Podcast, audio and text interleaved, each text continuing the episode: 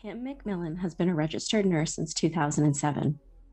She has bedside experience and is now focusing on research.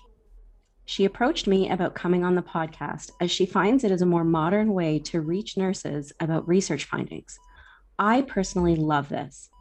I find it difficult to read research articles. I find them wordy, and conversational dialogue registers more with me. We discuss the nursing profession and many of the issues that come along with it at this time. Please be mindful when listening that some of the COVID and isolation guidelines are now outdated as I pre record the episodes. I hope everyone enjoys listening to Kim as much as I did.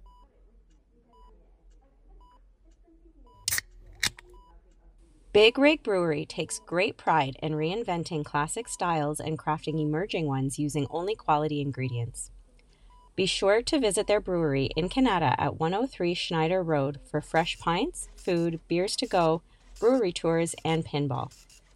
Visit their online shop at www.bigrigdelivery.ca for tasty beer mail, free local delivery in the Ottawa area, and free Ontario wide delivery on orders $70 and up. Check out the description box for Beyond the Bedpan promo codes.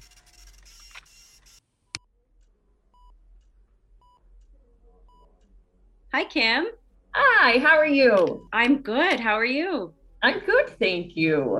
Um, I want to thank you for reaching out to come on the podcast. Um, how did you hear about it? Oh, uh, so interesting story. Um, I go to a local dog park. I was one of those people that got a COVID puppy. Um, and and so was Joel Harden, so the MPP for Oh, yeah. Ottawa Center. Yeah. Um, and so him and I have have it, had conversations. We're at the dog park together. I've sort of dabbled in some NDP stuff. Um, and he suggested it.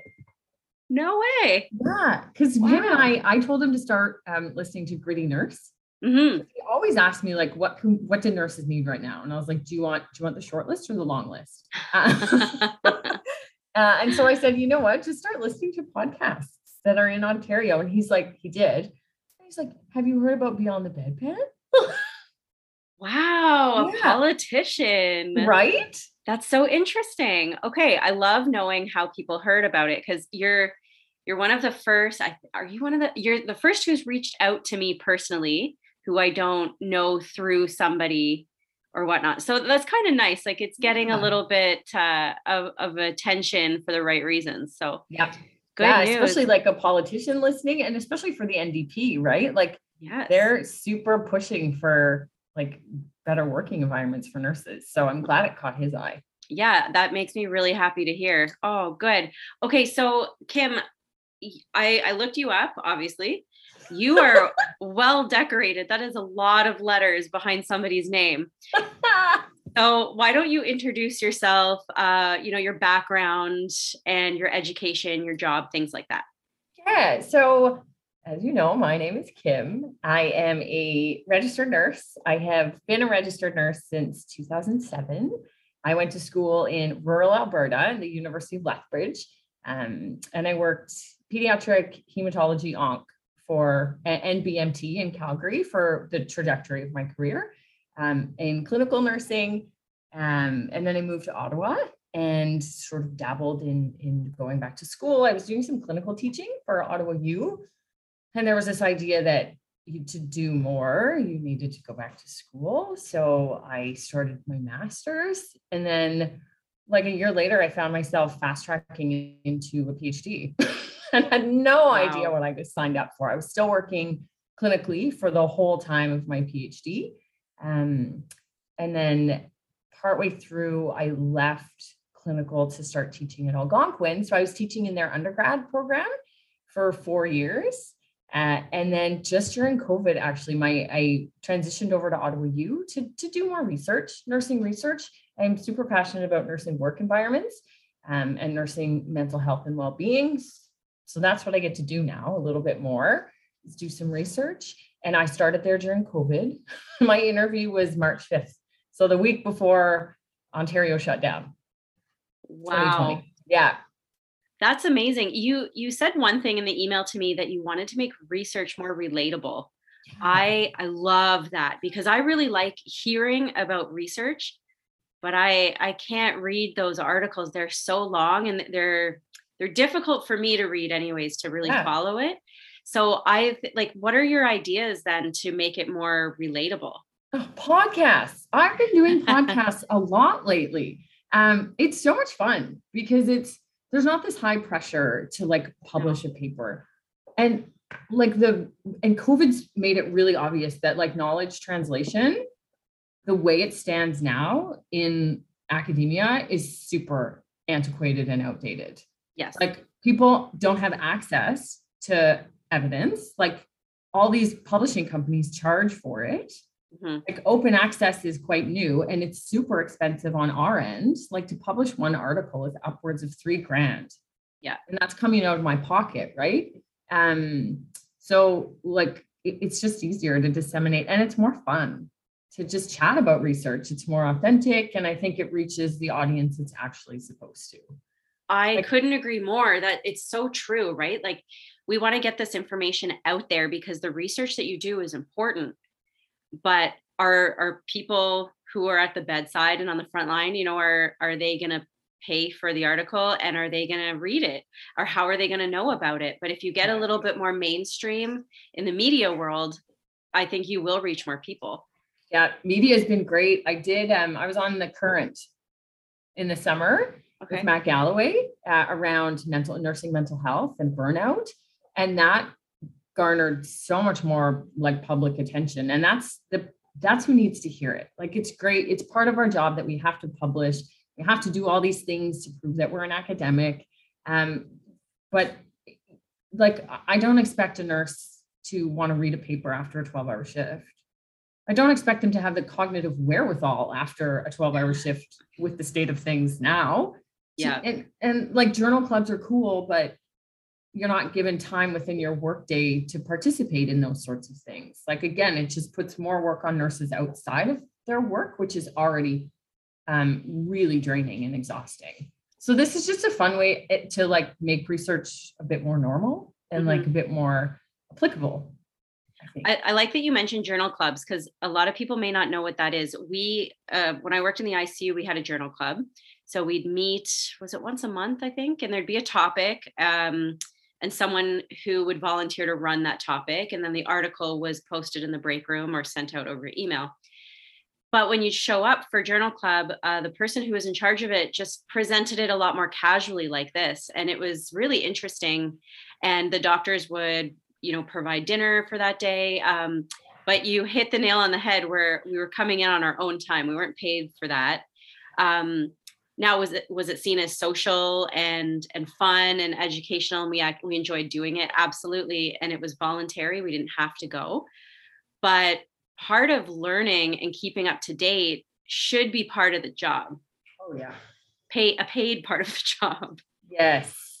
Especially like nurses have to know so much and there's so much that changes so quickly. And even like our CPR isn't even paid time. Like, come on. uh, depends on your agency. We get we yes. get paid an, an hour for it. Um, but yeah, not everywhere does. No, and I've seen like in the last 10 years a big decrease in um, available funding. Mm-hmm. Right. For like PALS, um, specifically PALS is the one that I make reference to a fair bit. Um, like nonviolent crisis intervention, things that really help um, and there's yeah. just not enough funding. And there's just this weird expectation that, well, if you need it for the job, you'll do it at any sort of cost. Yeah. Uh, at what cost? That like leads yes. us to the ethical part. so, yeah. when you started in March, right before the pandemic, what kind of work and research were you doing? So, um, prior to that, I was just sort of getting my program of research up and running. I just sort of finally, I finished my PhD in 2018 and then threw myself into teaching. Um, so I was super interested in looking at moral distress, nursing ethics, um, institutional ethics. So the role that institutions have in it, what's their ethical commitment to us as nurses. Um, Interesting. Yes. And then COVID hit. And so all of my research was COVID. Um, I've done essentially nothing but COVID research sits around nurses, nurses and their work and mm-hmm. how it's been impacted by COVID. So I did some work with palliative care nurses around visitor restrictions, which is heartbreaking. And Yeah. we did that over almost a full year. So it was really interesting at different time points and different waves to see like just the decline in nursing well-being and like the decline in collective like empathy um, towards nurses around enforcement right? So nurses said at the beginning um, that families were so great and they were like we get it. These are not this is not your fault. And nurses circumvented and you know made it happen especially at end of life. They were really creative i think is the best way to say that. Yeah. um, in engaging families at end of life. But as sort of the pandemic waned on, nurses were both way more tired. So fighting the system daily to allow or to get visitors in became really exhausting. And families were just so over it by the third and fourth wave that they it tended to seem that they weren't as compassionate with nurses about it too. It's just, I mean, Yeah. everyone's just like they're just so exhausted with this. Yeah. yeah i find the patience um patience was wearing really thin on the end as what do you mean i can't come in especially once people started getting vaccinated and whatnot um I, I just I don't think anyone ever would have thought that they'd have to say goodbye to their mom or their dad or their partner on an iPad. Yeah. Oh, and it was just devastating. Yeah. Yeah. And oh, some of the stories just broke my heart. I had uh, one person who was was dying, and they weren't. It wasn't a COVID patient.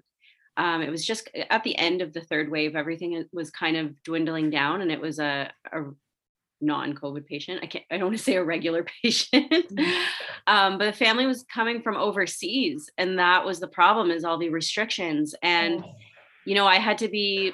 You got to be careful what you say to families as a nurse because there's a lot of legal yes. trouble you could get yourself in and i ended up just being really honest with them and i said to be honest i i don't think you're going to make it coming from where they were coming from they're very far away and i said what i can do is you know why don't you get comfortable at home with your family instead of fly like they hadn't even been cleared by the canadian government yet like it was Oh. it's a process to to fly to see family and I said, just just get comfortable, stay in your house. I'll get the iPad. I had to fight my ward clerk for the charger.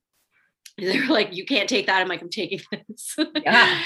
and you know, the the family watched watched the patient die on on FaceTime. And um I think that that's better than them missing it altogether by being in the air, but it it still was just they they might have been able to fly sooner with less restrictions, you know, and the whole thing was just really hard to watch because everyone understood why and agreed with why, but it doesn't make it any different.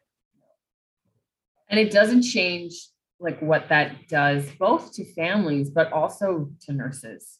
Like you'll remember that forever. Yeah. Oh yeah, Yeah. I'll remember that forever. It was really it was really sad, really really sad. And you know, at the very end you, you on a monitor so you can kind of see things coming to an end and Yeah. you go in and make sure like you know normally you're offering them kleenex and giving them hugs and this time i'm i'm just like okay i'm here with her i'm holding her hand and you know that she's not alone and you're here too so it was it was weird it was really really strange to do that and that was happening a lot you know those we actually had someone in the unit who was designated as the ipad person Great. yeah I they- love that you had that. That's the first time I've heard that because one of the things was like nurses wanted to do that so badly, but they're like, we are so busy already. Like it's like we need a, a nurse just to do this and be like the communication nurse for these Yeah. families. it wasn't a nurse it was uh, i don't i don't know where this person came from just appeared one day i've never Yeah. never seen them since um, but they came in and they would go room to room and ask uh, booking for the next day in half an hour time increments. And they'd show up set up the ipad connect it attach it to the uh, like wherever face it to the patient and then leave. And we had we did nothing unless the family were yelling out for questions or whatnot but Yep. we did nothing. And then after half an hour he came back and disconnected it and off to the next one So it was- it was nice but it was weird you know to yeah. it, it's just maybe it's something we should implement more often you know there's a time and a place for it for sure. Yeah. Um can you go in a little bit talking about nursing moral dilemmas with covid? Oh my gosh. Like where do you want me to start? Well we could talk oh, about this all day. I know. Even just like I, even just the start of it like i spoke to nurses that were living in their garages. They were living in hotels because they were terrified to bring covid home because they didn't know what it was. Mm-hmm. nobody really knew. Um, and just the distress of like not being able to be with your family and the fear of getting them sick and oh and then their own fear right? Like there is that moral distress of like yes i'm a nurse but like did i really sign up for this right and like how how do we balance our own personal safety with the needs of our patients and and that can be distressing right because you want to look after yourself and feel safe and with the whole mask debacle like nobody knew what was going on with masks. We didn't have enough. There were so many conflicting policies around N95s, simple face masks. Is it aerosolized? Is it droplet? And okay, let's all wear N95s, but let's reuse them and let's talk about sterilizing them past expiry dates. And like that is so distressing for nurses because we're taught, unfortunately, I think that needs to change, but we're always taught to sacrifice for the patients. But like, what's that threshold? well we're at the threshold um yeah. you know the the great resignation is what's happening yeah.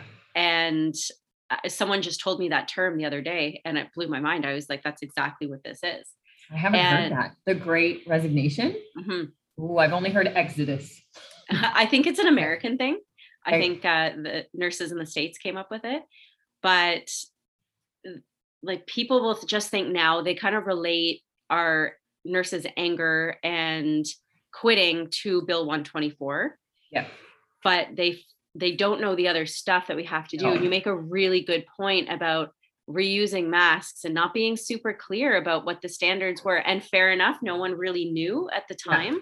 but to be on the front line yeah. and not be really confident in our safety and, and our ppe yeah. that's really hard. And that's the first thing. And i think that's when a lot of nurses eyes open to say i'm not sure i want to do this job anymore. Yeah.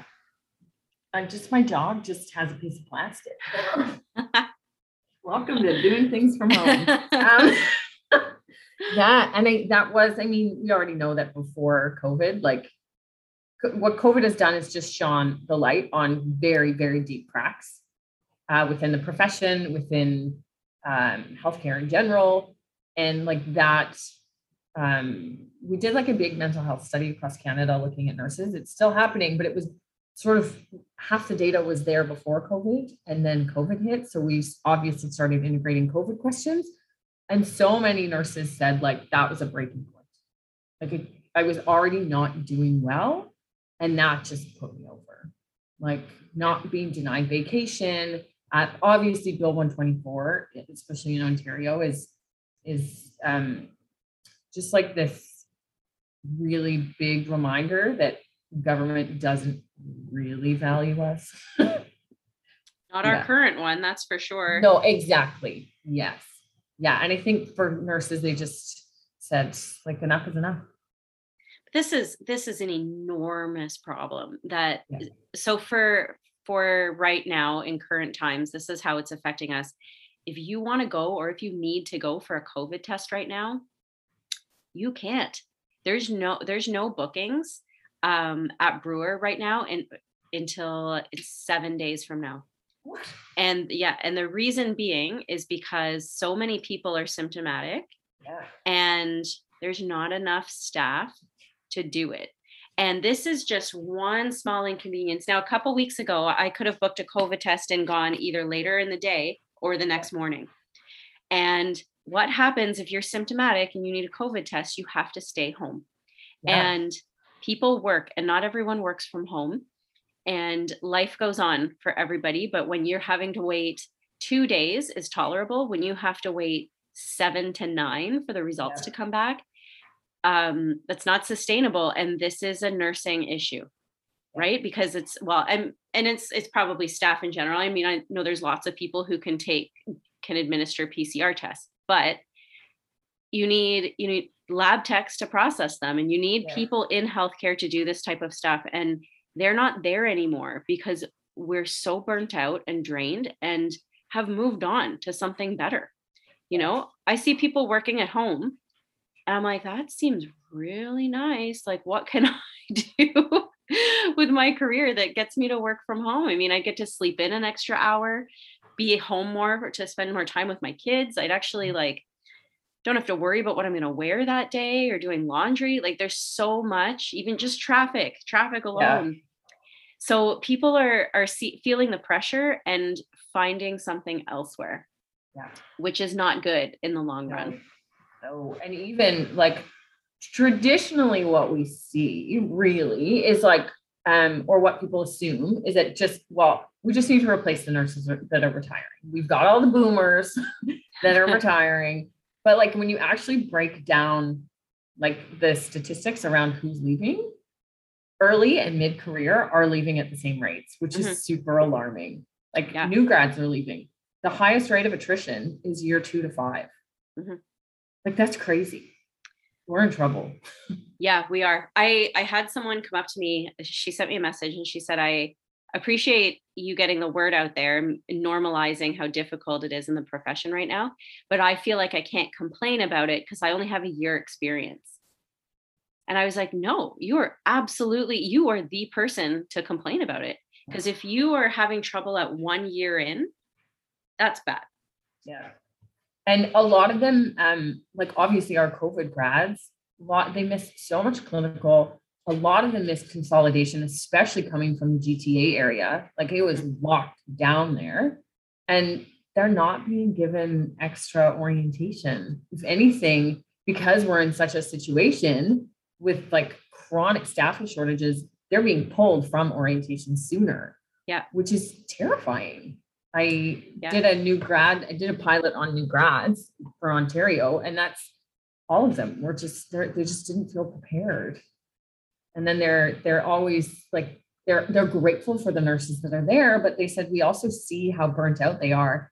And their capacity for mentorship isn't probably what it was five years ago. So we're struggling too because we're not sort of getting the mentorship that we need but we're not going to ask for it because they're we see how burnt out everybody is. Yeah.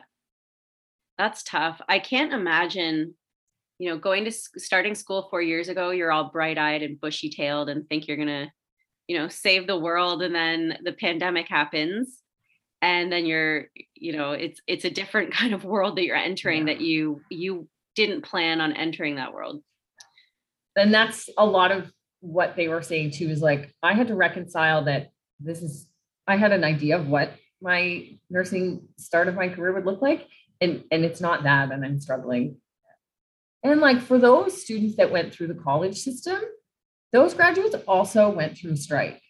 We were on strike for five weeks in 2017 across the province. Oh. So like they've been through the ringer. Yeah. I didn't even think about that. Yeah, they've had a heck of a degree.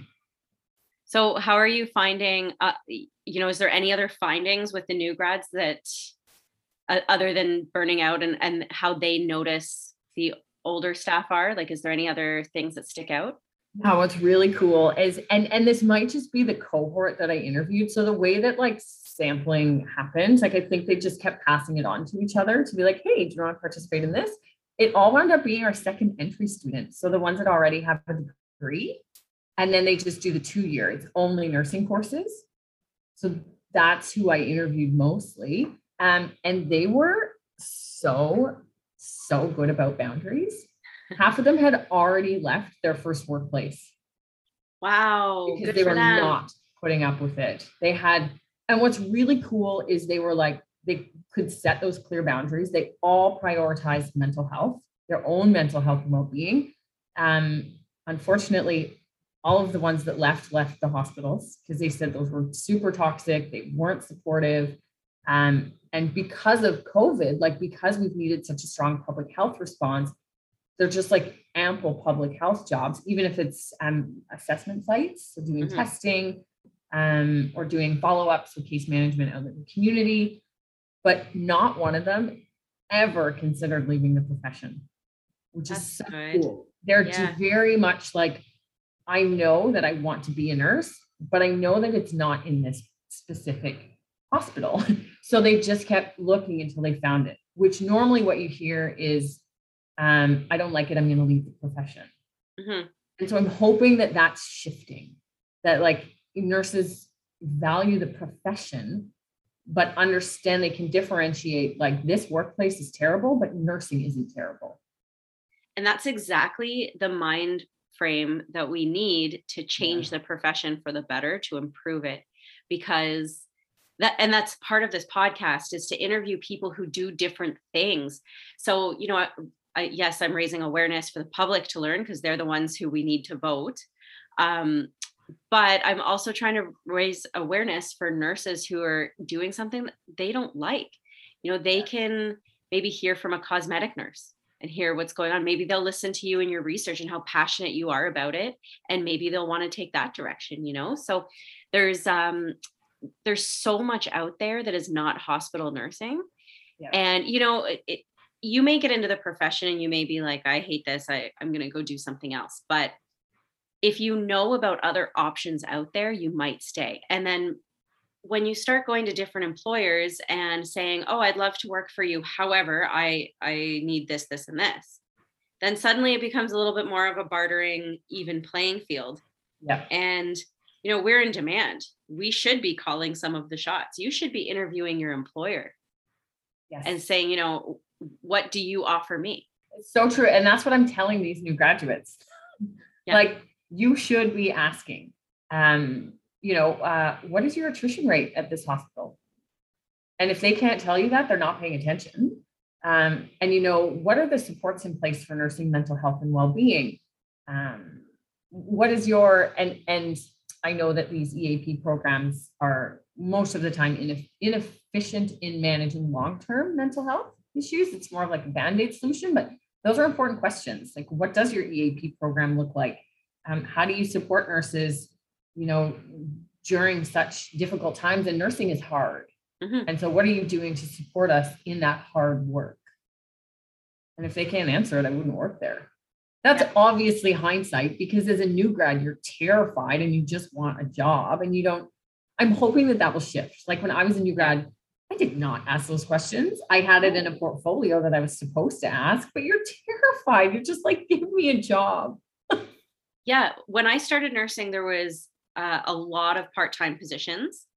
Full-time was very few and far between, and I got offered a full-time, and I took it immediately.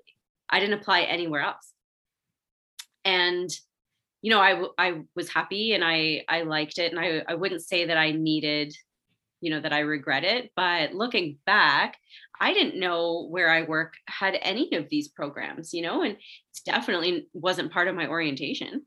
No. So I had no idea, you know, and I think it's so important that people go into the workforce now knowing that they have options and that they can say no and that there's lots of jobs out there for you. You know, you could walk into any hospital, any public health agency right now and they'd probably just offer ask if you could work that shift. You know, like there's and they're so short staffed. So we're in demand. So yeah, you can be picky. Yeah. I even heard on the news like last week or the week before um, that there's like new apps for like contract nurses where it's like Uber, like you pick up a shift, Really?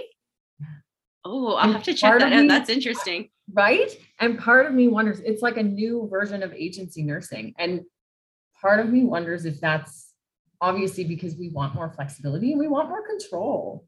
Like we want autonomy over our work. We're always told, it's drilled into us that we need to be the strongest advocates for our patients.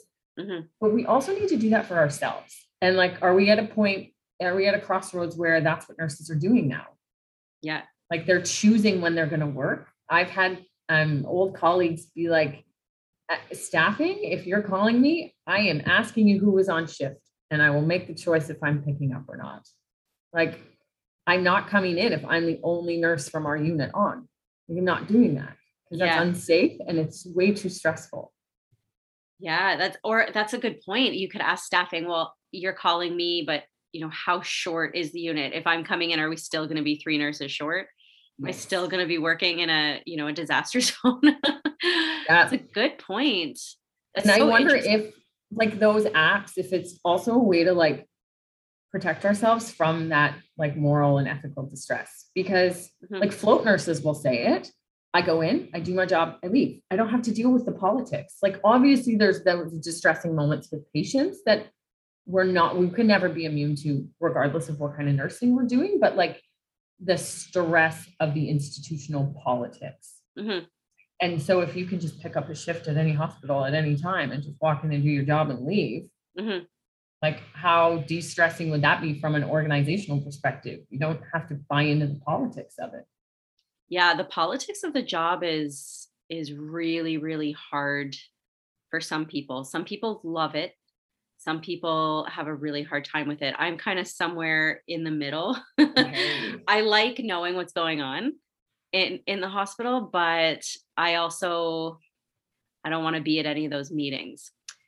Because you're not paid to sense. be at those meetings. Yeah exactly. And they're on your days off. Well, even okay, so for example, something that really bothered me um, when there's a COVID outbreak, we are dealing with phone calls from occupational health, emails at all hours from you know the, the powers that be, and have to go for testing and twice. I'm not paid for a dollar of that. No. And that was like because I don't, I never have my ringer on. So I was missing a lot of phone calls from occupational health. I'm going back and forth. And I'm like, why can't you email this to me? Yeah. And then, you know, the driving to the testing center and waiting for the results. And then because I've got tested, now all my kids have to stay home because we're waiting results. They don't pass the screening to go to school that day. And I'm just thinking, like, where's my where's my compensation for this like where's yeah. my paid day to go get tested twice because i've had to book a test i've had to drive there i've had to find someone to come watch my kids or drag them all with me to go get tested um, i've lost out on money that's that i pay the day for daycare um, and the kids have lost out on two to three days of school yeah. But i get nothing so i'm a, i'm not getting danger pay i'm not getting pandemic pay and now I'm not allowed to go to work and I inconvenience my entire family and have to spend two days going for testing. And they haven't even talked about paying us for that. And our union probably won't bargain it. And we're so limited with what we can do, anyways, because of our government. So, yeah, that's recently something that's really bothered me. And if I'm thinking about it, a lot of people are thinking about it. Yeah, of course. And this was like before we sort of used to just like talk about it, like hmm, should I be having to do this education day on my day off? Or should I be having to do these modules from my couch at home? But like COVID has really sort of exacerbated the amount of mm-hmm. unpaid work that we're doing as nurses. And like, where does it stop? Like, that's crazy that you have to do all of that and you're not paid. Yeah. Like that's like a day's work plus your childcare and like what what other universe would that not be paid for? And i could see it if it wasn't work related but, it, but it is. work related you know? because of the work that you do. Yeah. Oh i could talk about that part all day. And it's it's on my mind. It's something i want to bring forward and be like you you got to pay people for their day. If they've been exposed and they need to go for a test you need to give them 4 hours you know I, let's be fair, I don't need a full eight or 12 hour shift for that, but you should be paying me for. Yep. Oh, you know? I totally agree. So, and you know what, with all the short staff, like they, they could do it. They could do it. Oh yeah, they could. It's not, I've always said this. It's not that we don't have enough money in healthcare. It's that it's used incorrectly. Mm-hmm. Like, like no offense to CEOs, but why is the CEO of a public health organization making half a million dollars a year. More than that. Exactly, more than that. That's your entry level, right? Like wh- why? And and why do why are half of our new hospitals architecturally designed for half of them to be office space? Mm-hmm. What? We we have patients in the hallways and you're building half a hospital full of offices. Well, there are and- better ways to do it. And this drives me nuts too because there's jobs that were fine to work from home during the pandemic. So use that space for patient care. And I okay, like we can put beds beds everywhere we can if there's no nurses, we can't fill them, fair enough. But you could make the rooms bigger the ones that you do have the ones that you can staff you know we can have nicer bigger rooms like especially in our city right now we're redesigning a brand new hospital. We're building one from the ground up. So let's maybe not go so office space heavy and use that space for bigger rooms for the beds we already have and can staff. And the people who do phone calls and you know your hr your OC health maybe not all OC health your uh, discharge phone calls and follow-ups things like that why are you doing that from home? Like why do they have to be on site? They don't have to be but it's such a culture that you must come to work but i know when i've been able to work from home i've been a lot more productive. Yeah.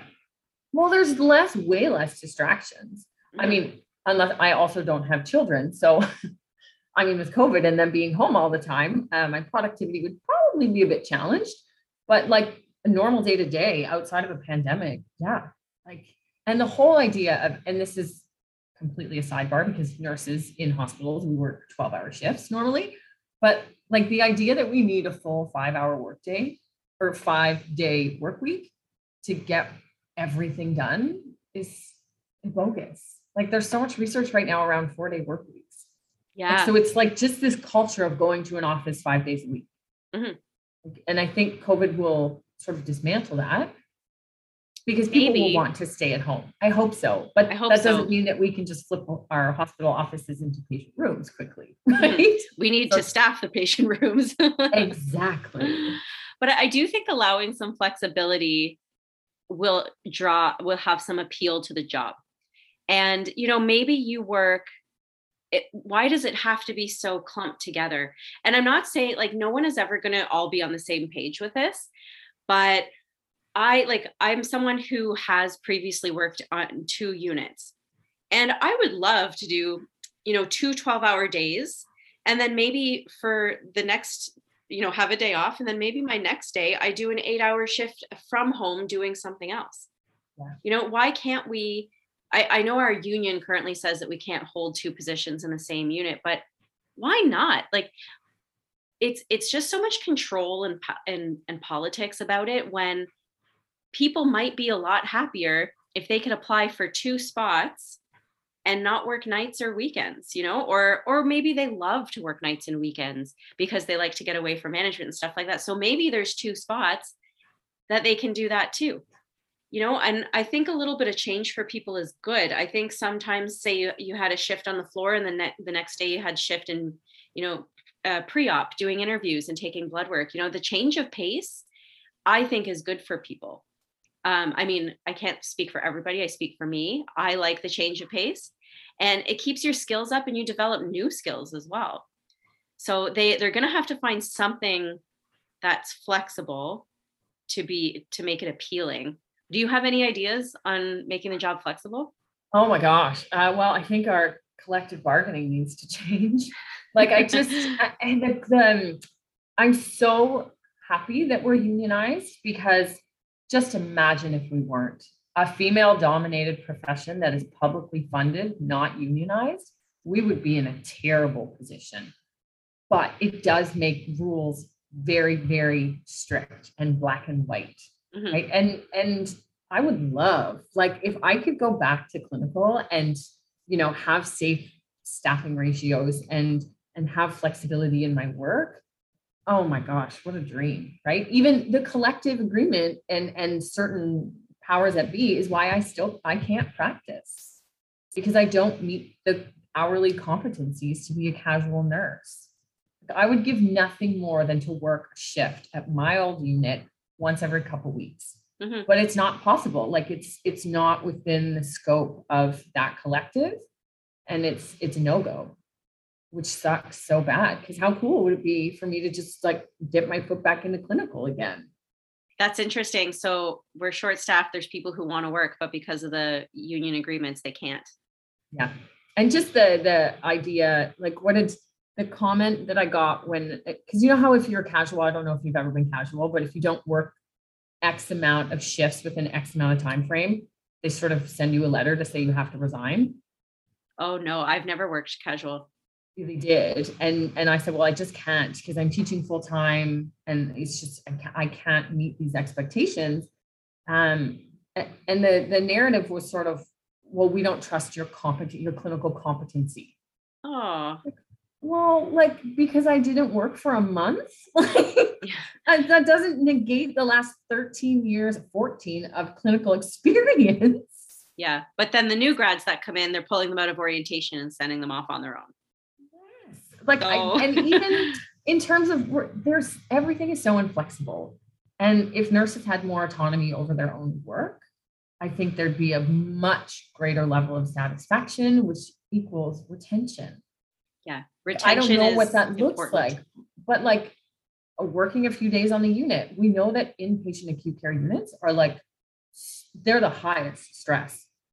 And then balancing that with a day in clinic or, you know, where you're not providing 24 hour care and the, the acuity is less. I yeah. think there's opportunity for that, but it is highly um, unionized. And that that would the, the wording would have to change and there would be uproar. Mm-hmm. but i think it's worth considering. What they could do is so they do this in emerge um, is they balance it.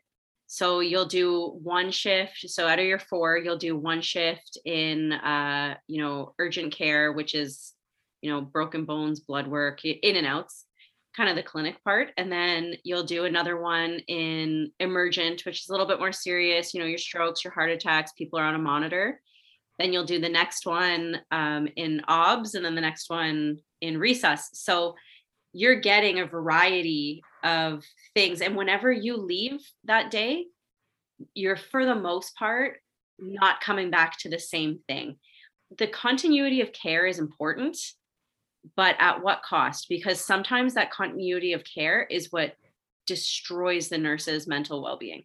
Yep. and eh, or physical well-being you know there could be some really heavy patients that are difficult to do so yes we're we're providing the same nurse as best as we can to the patients but that nurse could just as easily call in sick the next day and have someone else so is it better to transfer and then what the what the units could do is they could have a like a medical unit. So you're hired in the medical unit, and maybe that also now includes medical daycare. We're giving IV infusions eh, on an eight-hour shift.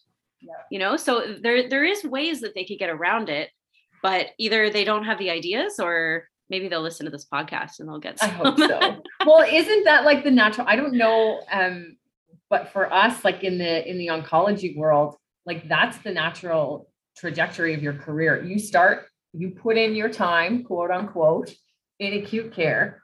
Then you buy your time, you build up your seniority, and you go to day clinic. And then from day clinic, you go to case management. Like so, there it is like this really weird hierarchy, mm-hmm.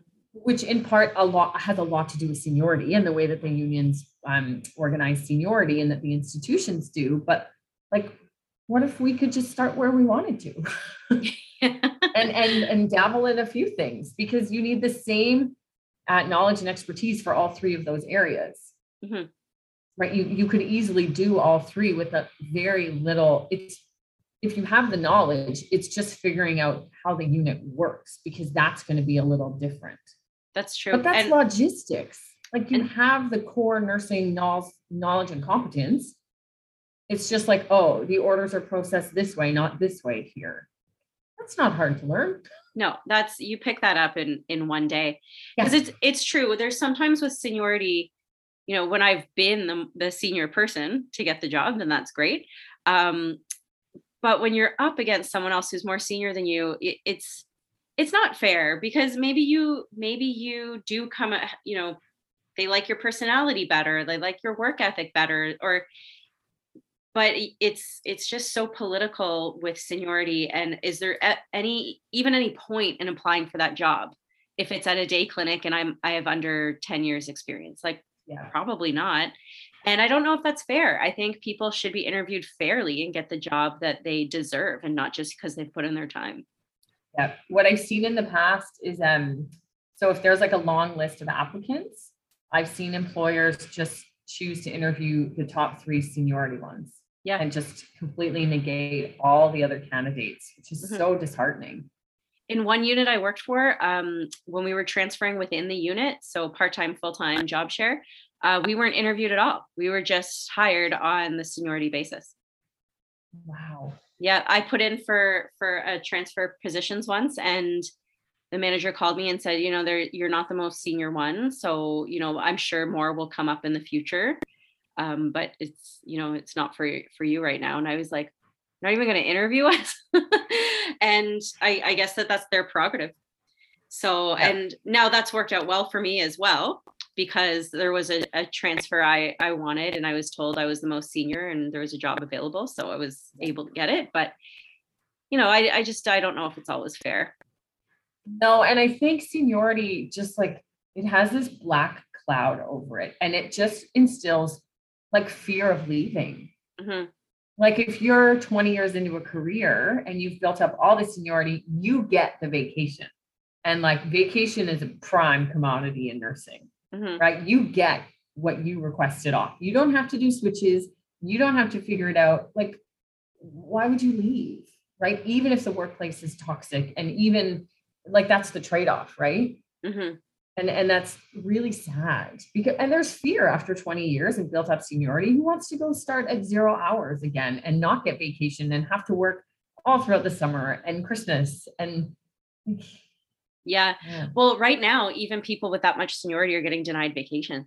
So they're going, well, what's the point? You know, like if I if I'm here this long and not particularly happy, but because I have seniority, um, I I'm definitely not going to stay now. You know, so there, yes and no. You are definitely more likely to get it, but you may not get all of it. Not right now. I that was the first thing that so that first research study that we did looking at palliative care and visitor restrictions. It was the first data collection set was just um, mid 2020, so the summer. So we'd had like three months of the pandemic. Nurses at that point were already like, I need vacation. It's the only thing I'm holding on to, and it's being denied. Like I need that for my mental health. Yeah. I cannot keep doing this. And then it was all taken away. Mhm. And like, how long has that gone on for? Like, what point, from an ethics perspective, like, does that become unethical of an institution to do that? We are screaming red about our mental health Yeah. and how exhausted the profession is. Like, that's your only answer is we're going to deal with these staffing issues by telling you you can't take your vacation. Mhm. Like that, that's a big problem. I don't know if you follow uh, Nurse with Signs. Yes. Nancy in Toronto. She's been posting a lot lately of um, uh, employers asking nurses to give their vacation back and just all the vacancies. Yeah. And it's blowing my mind. Uh, I mean, I've been asked that a lot too, like the very passive aggressive. "Uh, Do you still need vacation that Friday? And I'm like, yes. Are you even? Can you even ask me that? Yeah, I don't, I don't think they should be able to. No. like I just and there comes in that like subtle idea that like well the nurses will sacrifice their vacation because they're nurses. Like I, I hate that about like and we're put in this position where you have to say no and not everyone has um the the, the ability to do that. Mhm. Yeah. I had someone say something to me once, and I think you'll find it really interesting. They they brought up maybe changing the name of the profession because nursing is a very feminine name. You know, you're nursing a, a baby as a mother, a caretaker, and whatnot. And it's not that respected um, because it is female dominated. And are we on, not respected because it's female dominated? and what's most associated with that is the word nurse and you know do we change it to healthcare provider or something and that idea was from a man a male um he's a, he was a nurse or is a nurse uh, retired now and when he said that he was like i think the name should be different and it blew my mind so i'm Yeah. curious to see what uh what you have to say about that Ooh, I mean, there is so much entrenched in the name nurse. Uh, it is such a matriarchal sort of thing that we've done. Um, and it does, it's so gendered. And, Mhm. and just the word nursing, like it, it doesn't garner the same amount of respect, I don't think, that like healthcare provider would. And that's just so socially Healthcare professional. ingrained. Yes, I love that. Healthcare Yeah. professional. Yes. Um, yeah, nursing, as much as I'm so proud to be a nurse Yeah. and the opportunities that I've had in my career, like uh, that's not everyone's experience. And like nursing, when you speak about nursing, it does have really sometimes negative connotations to it. Yeah. Around like, yes, the public trusts us the most year in, year in. Canadians trust nurses the most. We know that. But do they respect us the most? That's different. Mhm. And even in like union negotiations, like working in a unionized hospital as a nurse and working as a nursing professor, night and day around negotiations. Really? Like, yes, completely different. Um, and, and like they're all bargaining, like they all, it's not bargaining isn't new. so what is it about nursing bargaining? Um, and I think it's just the culture. Like it is women at that bargaining table that get Yeah. taken advantage of or feel that they can't speak up for nursing. And it's and I need to get that- to this table. How do Oh, I get to the table? I know, and I'm not saying that everyone does that, but it's just the way that that institution is structured. The institution of bargaining makes women very vulnerable. Mhm. It needs to change. Yes. Oh, does it ever? But maybe What's the your Christy? I'm going to ask you a question. Oh, okay. What's your vision for like? What would your ideal nursing world look like? I think it would start with I like the idea of the name change. I like the idea of being um, labeled as a professional, you know, healthcare professional. I do a lot more than, you know, just back rubs and and getting you bedpans, you know. So I like that, but I think I think we need more autonomy, we need more flexibility and we need to get rid of the old school mentality of of nursing we don't sacrifice this is a job i am a i am an adult. I'm a mom. I'm a friend. I'm a partner. I'm a homeowner and i have a life.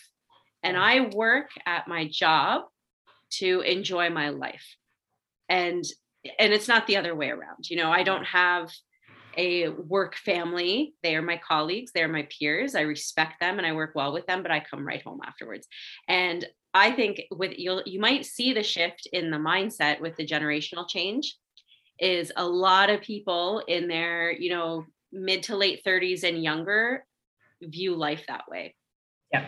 And as we come up, we're going to be saying no a lot. And no, I'm not doing that. No, I won't be going to that train. I'm not going for testing unless you pay me. And you want to put me on leave? Sure, great. I was denied my vacation this week, anyways. you know, so I I think they're going to see a huge shift, and I think they're going to have to modernize and adapt to the times. Yeah. And if they don't, they're not going to be able to retain or recruit staff.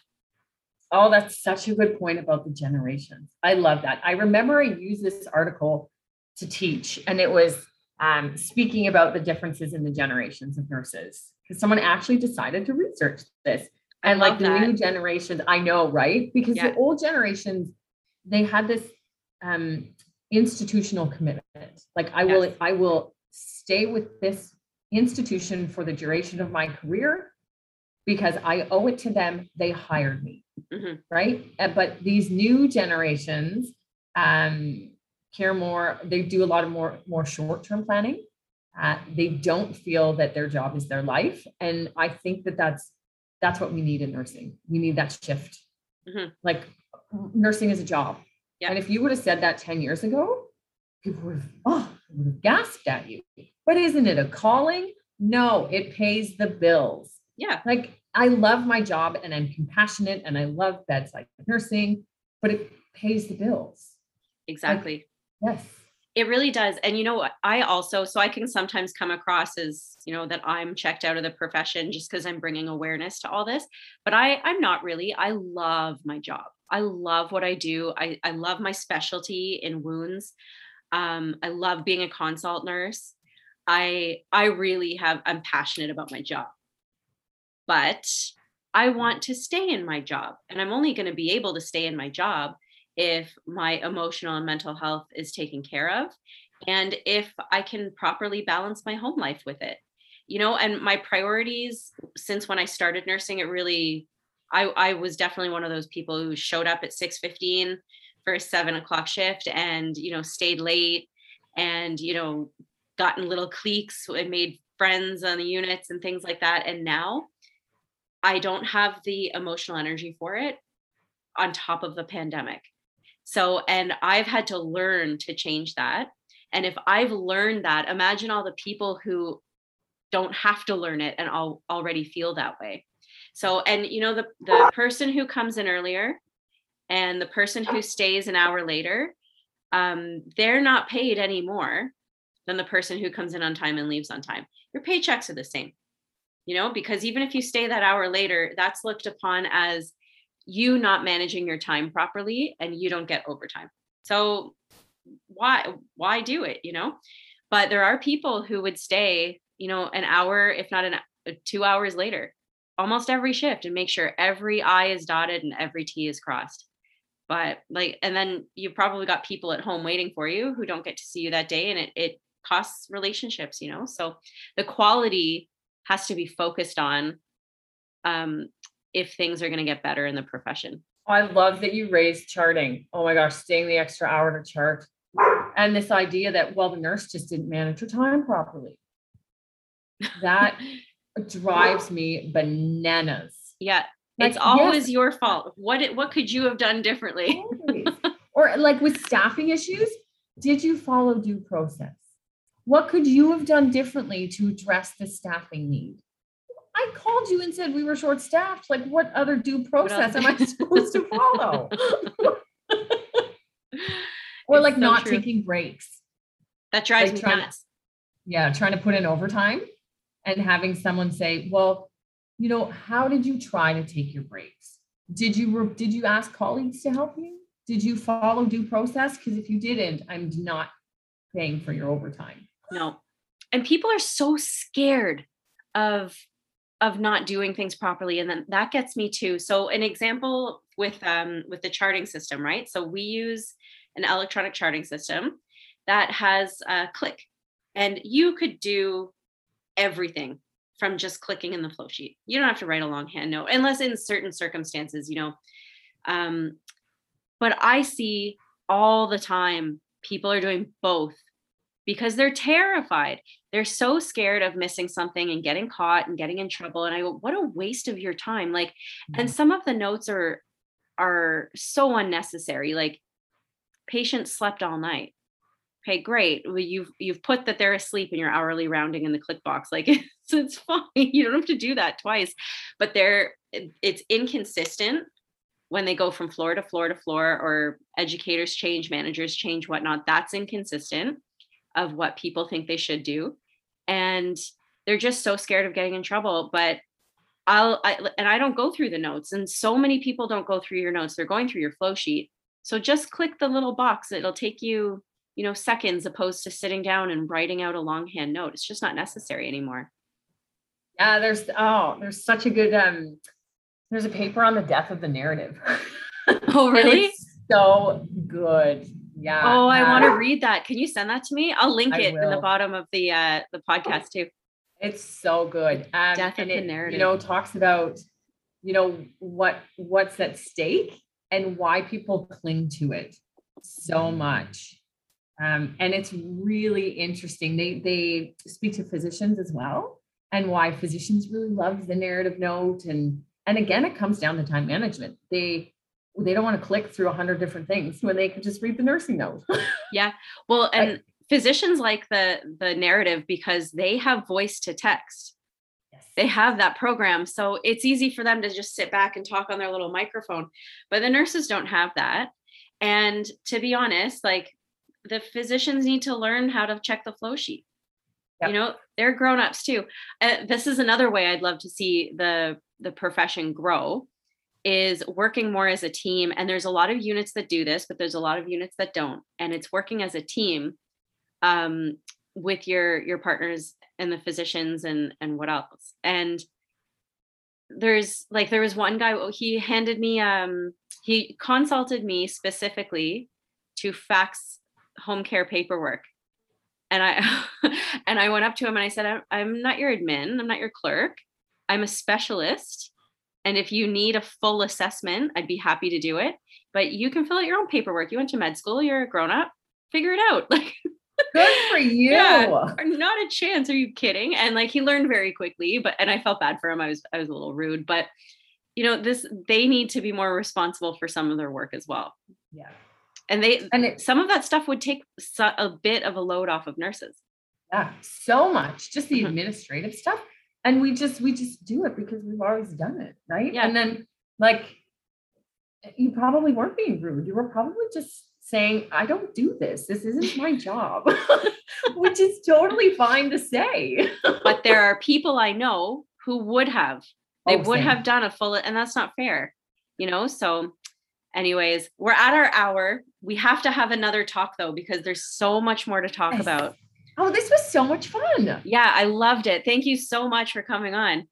Oh, and thanks so much for just like talking about nursing and and just before we go you said like that maybe you know burnout or whatever and that you know people might think that you're dissatisfied in your career and so you started this podcast but i would totally say the opposite like i'm so happy that you're doing this this is work that needs to be done like we Aww, need to start you. talking about the issues in our profession and we need to start normalizing that we're allowed to talk about them. Yes, exactly. Yes. We are allowed to talk about it. And it's been um it's been such a a topic that's been taboo in the past and it's yes. it's just not. Okay, oh, let's and- make it another day. We're going to talk more about burnout. Oh, I love it. Yes, let's do it. okay, bye. Thanks. Bye.